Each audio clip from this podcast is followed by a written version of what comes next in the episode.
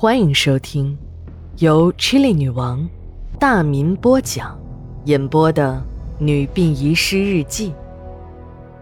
本故事纯属虚构，若有雷同，就是个巧合。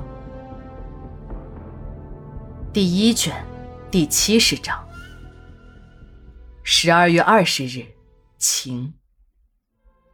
警方派出去秘密调查叶阿姨背景的办案人员回来了，带回来的消息让这件案子又添上了一层神秘。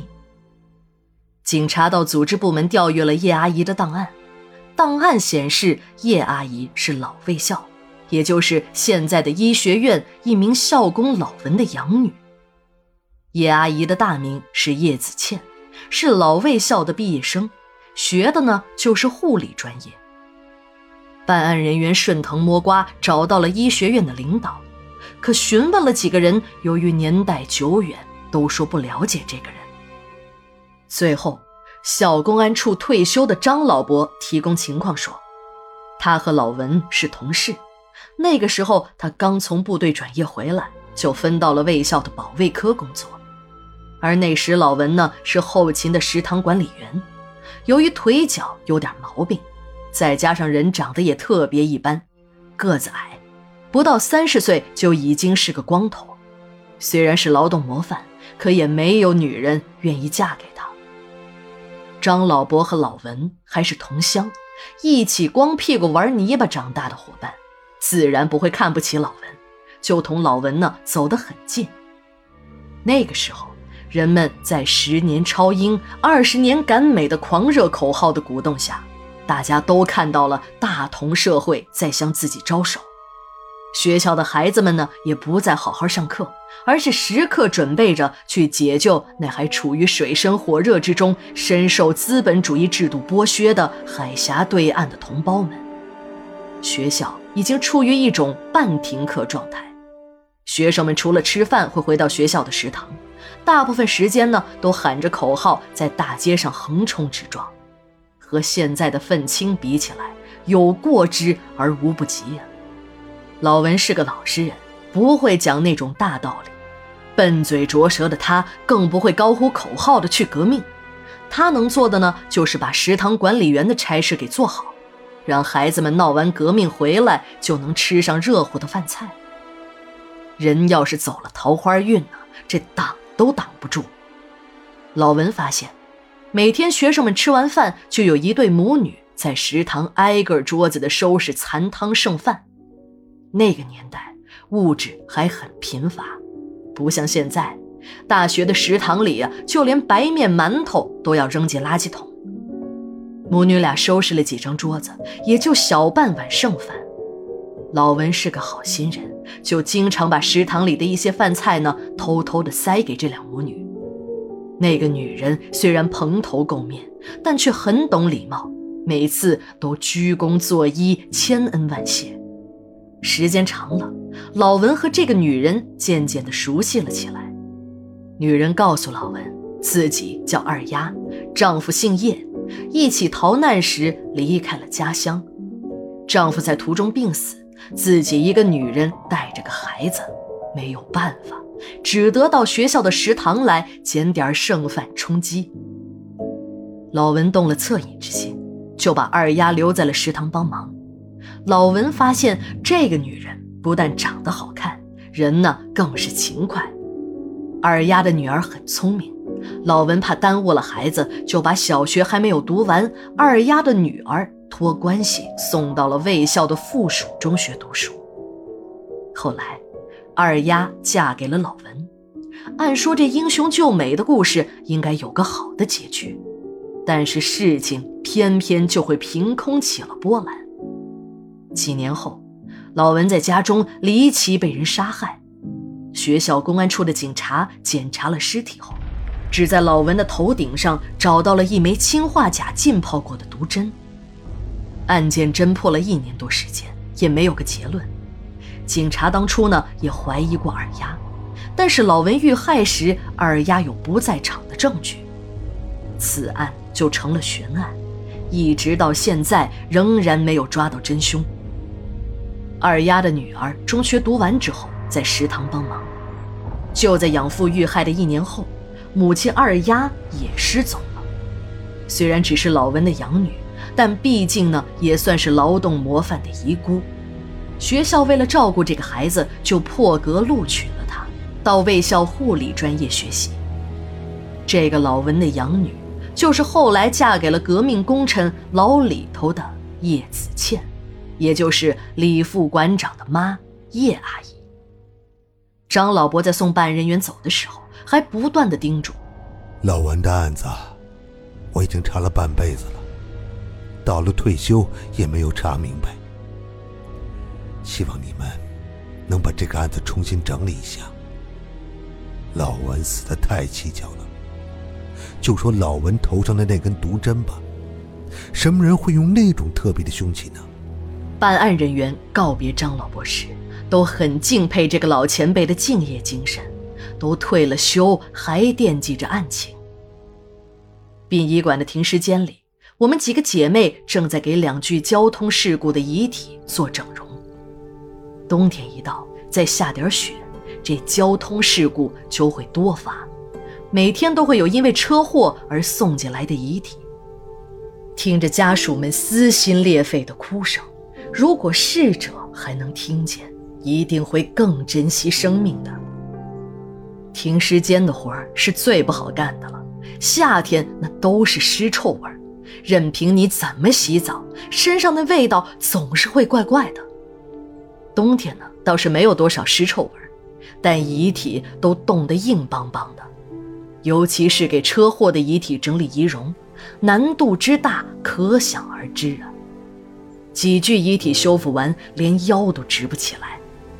但为了能让死者更有尊严地离开这个世界，没有一位同事因此发过牢骚。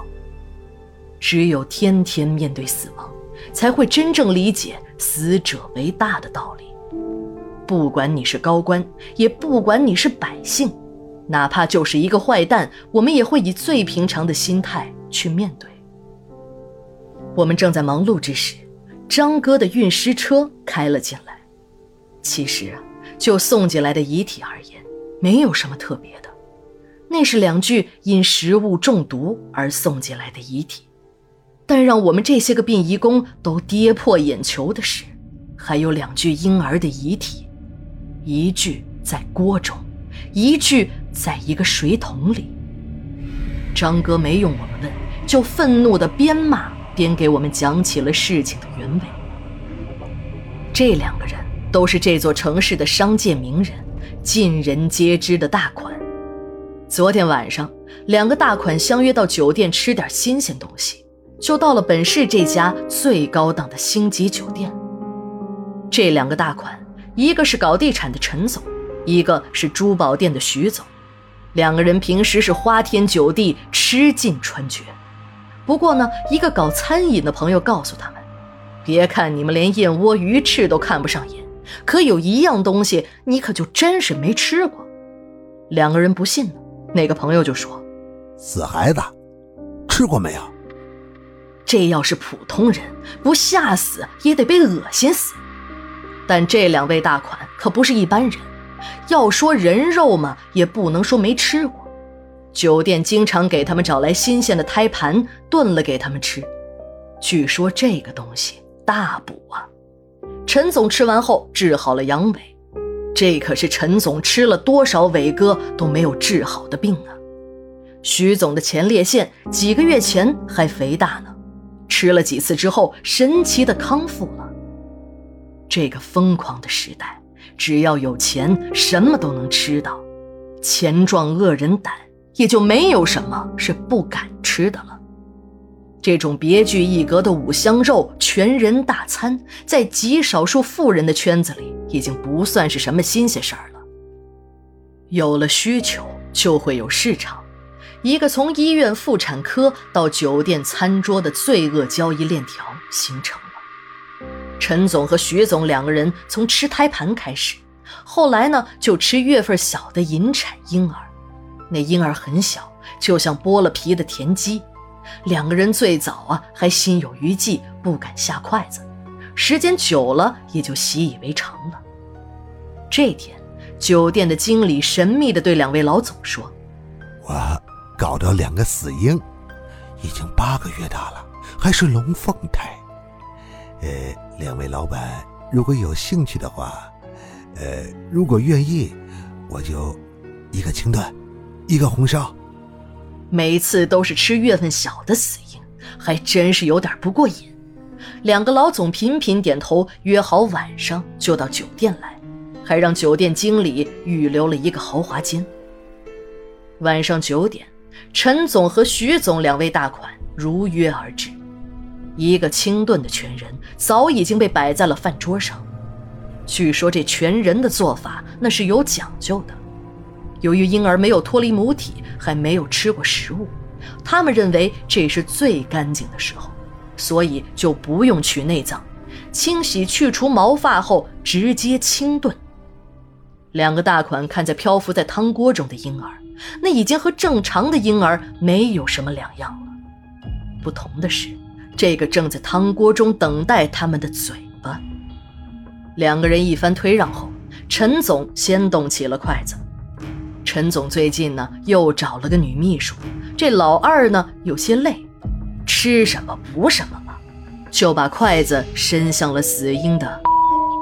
酒店的经理呢则献殷勤地进来说：“您二位先慢用，那个红烧的一会儿就上来。”你一块心，我一块肝，两个平时温文尔雅的老总甩开了腮帮子，大啖起人肉来。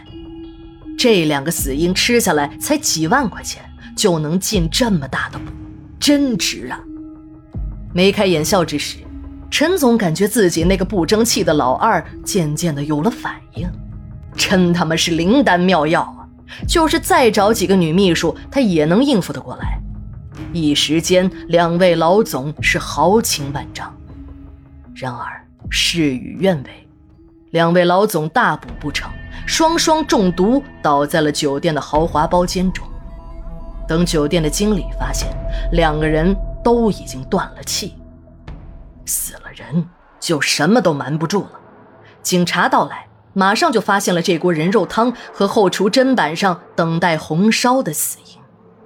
经过化验分析，在死鹰的体内呢发现了大量的可卡因成分。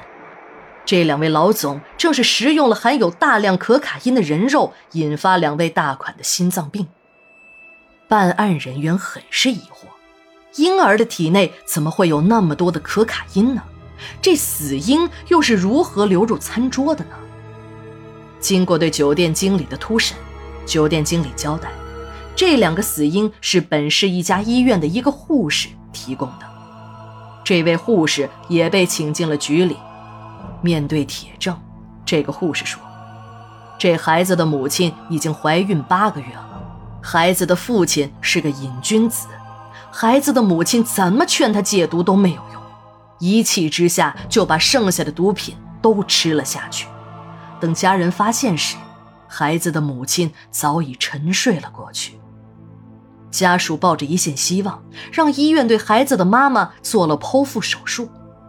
刚送进医院时还有微弱胎心的孩子，在取出后也相继死亡。一尸三命的悲剧就这么发生了。也就在这时，一名酒店的业务员找到了他，说可不可以弄2个死孩子，最好是双胞胎，并开出了1万元的高价。小护士吓得发抖，他还向警察交代，别的医生护士还介绍弃婴给酒店，有的父母呢重男轻女，生下了女婴就想办法送人，他们就从中间拉皮条，活的比死的更贵，更能卖上价钱。高队一直在监控室里看同事询问这个护士，听到他们把活婴送上餐桌时，高队是再也忍不住了，大踏步地冲进了审讯室。你们这些披着人皮的畜生，把孩子让人吃掉就应该枪毙了你们！说，还有什么事没交代？小护士被高队的威严镇住了，吓得结结巴巴的。还有就是叶护士长给我5000块钱，让我保守秘密。12月21日，日记连载，明天继续。